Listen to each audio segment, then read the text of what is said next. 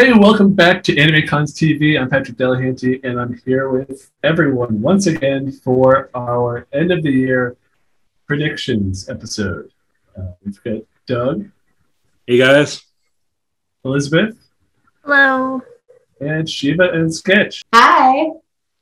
Hello. And uh, so we're gonna we'll start by reviewing our predictions for 2021.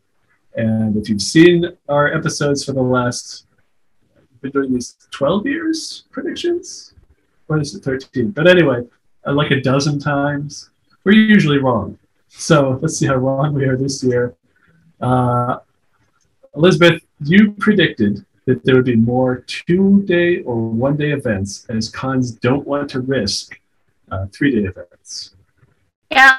Um doesn't look like that really happened. At least that I could tell looked like things kind of stayed with the same amount of time they were before. So I think maybe places just wanted to fall back into old hat and not have to like cut down on stuff or maybe they promised some kind of contract thing that they would keep it the same length. I don't know, but doesn't seem like that was really a thing. So Yeah, it seemed like the cons were all or nothing. They'll Yep. cancel or they'll normally. Uh, Doug, you predicted that some cons would go bankrupt because they can't use force majeure and attendance is down. Uh, you said that some bigger cons might be able to weather the storm, and you thought that it would happen more to smaller cons that don't have a lot of cash on hand. I mean, I I did not really hear of any. I mean, the only thing really was Otakon still, which is a really a bigger con, still watching their budget and we're not sure what was happening, which was frankly a little scary. But I didn't really hear any of like smaller conventions happening. I think they almost lucked out because they're smaller, so there's fewer people, so it was easier to kind of plan an event around that. So I feel like I was pretty wrong again. Yeah, I, I did see a bunch of smaller cons just decide to call it quits. Like, you know what? I think we're done. Uh, but I didn't see any that were directly tied to financial. I mean, it all comes down to the money. But none came out. Yeah, more more. say, hey, we need a lot of money, except for Otakon, which tried the big fundraiser, which is odd because they also weren't very transparent about it, saying exactly what they needed the money for or how much they needed. It's just, hey, give us money. Yeah, I mean, I, I and I, I definitely it's interesting because some conventions, like you said, just kind of said like, you know what, this is this is a good time to end it before we get into trouble. And I, it, it almost feels like the, the thing that was going to happen with a some like uh, con attendees who was just like, you know what, I was looking for a time to say I'm done, I'm done, and they've walked away from convent going to conventions. So. And uh, uh, Rob, you predicted that uh, you would make an appearance in an episode that's not year in review or mailbag. Um, hey, how'd that work for you? I built a house. Well, I mean, Doug did the whole season, so. Yeah.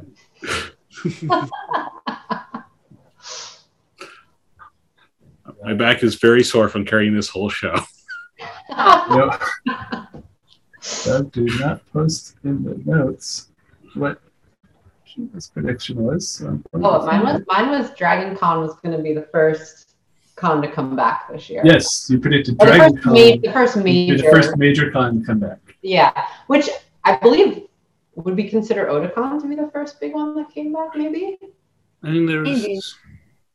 I mean, big, large is kind of an arbitrary definition, but I was thinking kind of one of the more famous, highly attended ones um, when I was kind of thinking about it. Like AX didn't happen, right? Um, so I, I feel like maybe Otakon was the first. I would consider the- kind of Otakon the first one also because they had to plan in a very short window, like they didn't have because they weren't sure it was going to happen, and then they only had like a few weeks to really get it together versus having a year long plan. So that's the first real major one, but they're not that far apart either. So they're both Yeah, pretty they're- close. Also, Labor Day weekend, there was also PAX West and Fan Expo Fan Expo. Boston. And the week and before that, you had Adam Savage's SiliCon, which is pretty big. Uh, so there's between Otakon and SiliCon and the whole Labor Day weekend thing. There were quite a few right in there in this two couple of weeks. Yeah. Everybody said, Everyone had to okay, go ahead. But we had the right time frame. Yes. Yeah. And I mean, we were predicting, oh, because it's in Georgia, they really don't care about They don't it. care. You get COVID. You get COVID. And, uh, let's see. We had some fan predictions. Uh, Mark predicted that he would be lucky to have, we would be lucky to have cons by late fall 2021. The vaccine won't reach the greater population until summer, and then it's a wait and see whether events can actually happen in large numbers. And uh, it's pretty accurate. Yeah. Not so much late fall as Labor Day, but uh, I think uh, it, at least at this time last year, I don't think we were expecting to get vaccines quite as soon as we did. So um, I think that was a factor in that Yeah. for sure. So it wasn't far off. That was actually a pretty good prediction. Yeah. And uh, XX Map XXX. it's a YouTube username. Forgive me. Lots of X's. Uh, they predicted that uh, some fans think they'd be able to attend AX next year in July. It's highly unlikely. I predict major cons to return in 2022. Well, he was right. AX didn't come back, but major cons have actually come back before 2022. The rest of them we'll start to see more and more. Uh, so now it's time for some predictions for next year, 2022. How is the 2022? But are we going to go on a 14th season? Um, Jeez. So, who wants to go first with the prediction? Mine completely escaped my brain. So I'm going to wait for it to come back. Okay. 'Cause I didn't write it down like an idiot. See, I did that last year. Totally forgot. It was so good too, and someone's gonna probably steal it. So I'm just gonna go hide it in the corner. Well, we got ours, right? Yeah. All right. I'm, or do you want to go first? I can go first. You go first. Um, I think the petition will work, and they will actually have a season two of uh, the live action Cowboy Bebop. I mean, I. That's a that's a bold one considering how they harass the actors. I only go bold. I don't know. Um, I mean, I could do the opposite of that, which, but um, yeah. I mean, that's a, that's an interesting one because I felt like that the way fans reacted to that Yeah, was it's, so horrendous. it's like everything is polarized. It's just like, oh, Did you like it?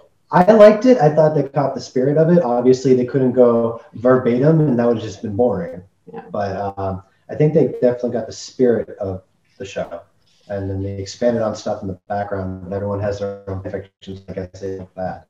But um, all in all, I, I think out of all the live action adaptations of anime, it probably was the most solid. You think it's going to discourage anybody from doing it again? No, No. no, they still made money on it. I am going to predict, which I think I'm totally going to be wrong, but just to because I think it's hilarious that cosplay.com is trying to come back, that the whole like exodus from like the influencer culture, like how Instagram and Facebook have like no reach anymore. You can't like no unless you make reels or you're constantly trying to like push yourself on so- social media. Nobody can show off like their cosplay work or anything. I think the old school is going to come back. That I want awesome. AC Paradise.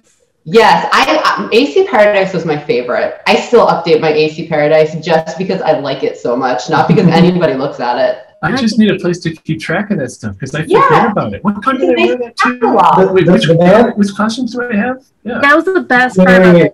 The Like, man who makes websites for fun doesn't have a website for this already. No comment. we should we should bring it back.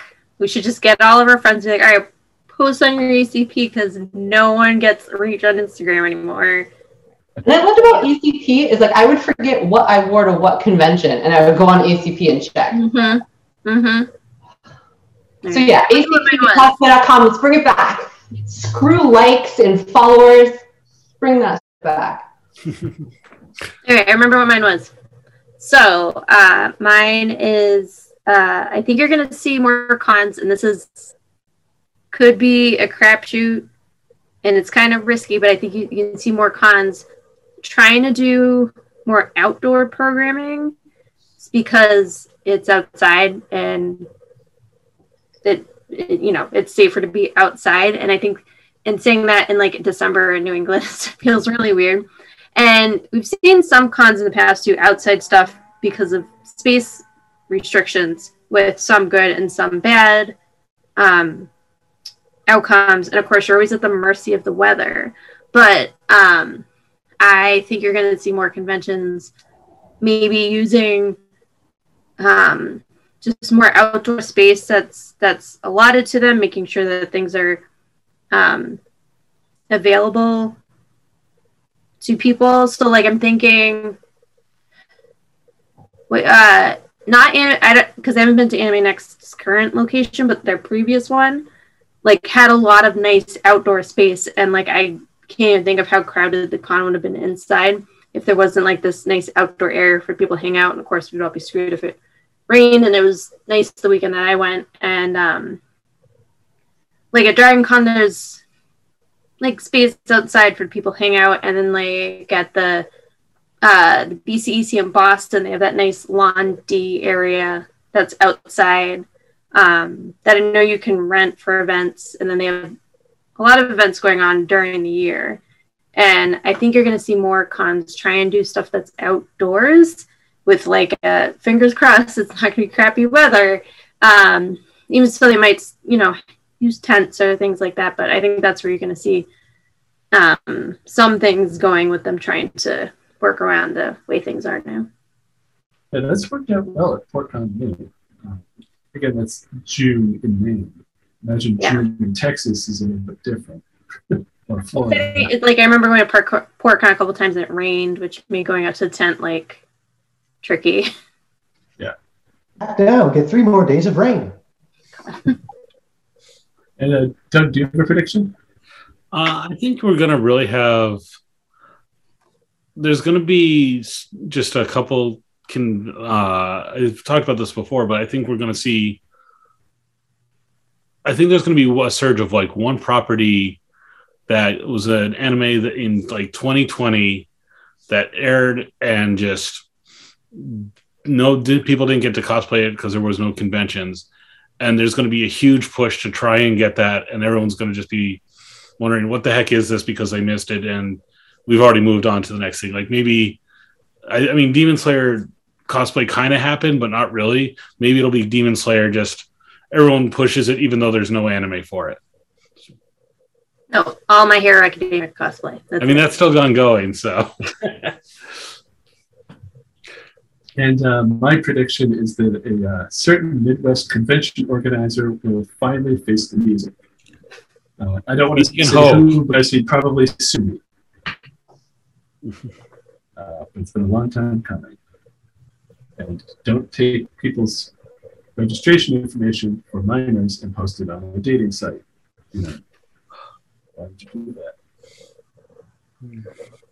Uh, so I guess in another year we'll see how we did with these crazy predictions. Yeah, we did have one fan prediction. Oh, we did. Uh, we from our um, from our uh, Twitter account, Masa D Gucci or Masa D Luffy is the actual username.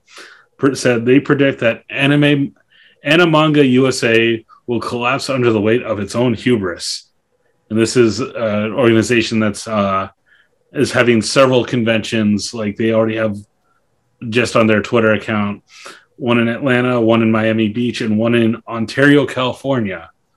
Like all with uh, like, so they're trying to do multiple ones. So that's their prediction is that trying to have multiple conventions one by one organizer, all within several weeks of each other. So that's their prediction. And not having old strategy, Cotton. Let's see if that pays off.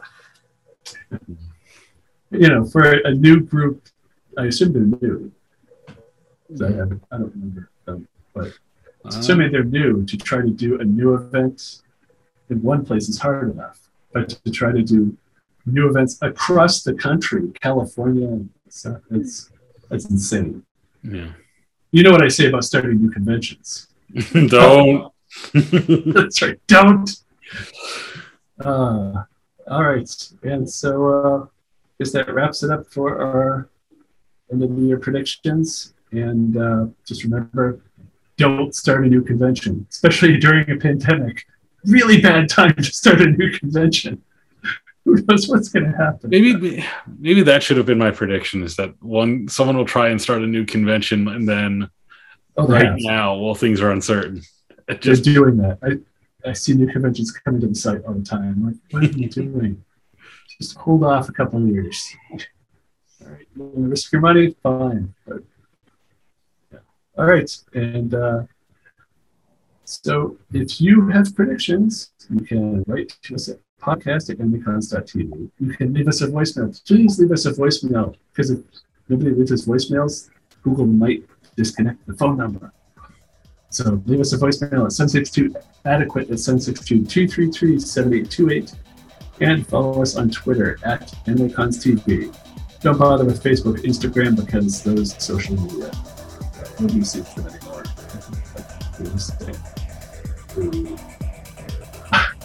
Next year. See you next year guys Bye. Bye.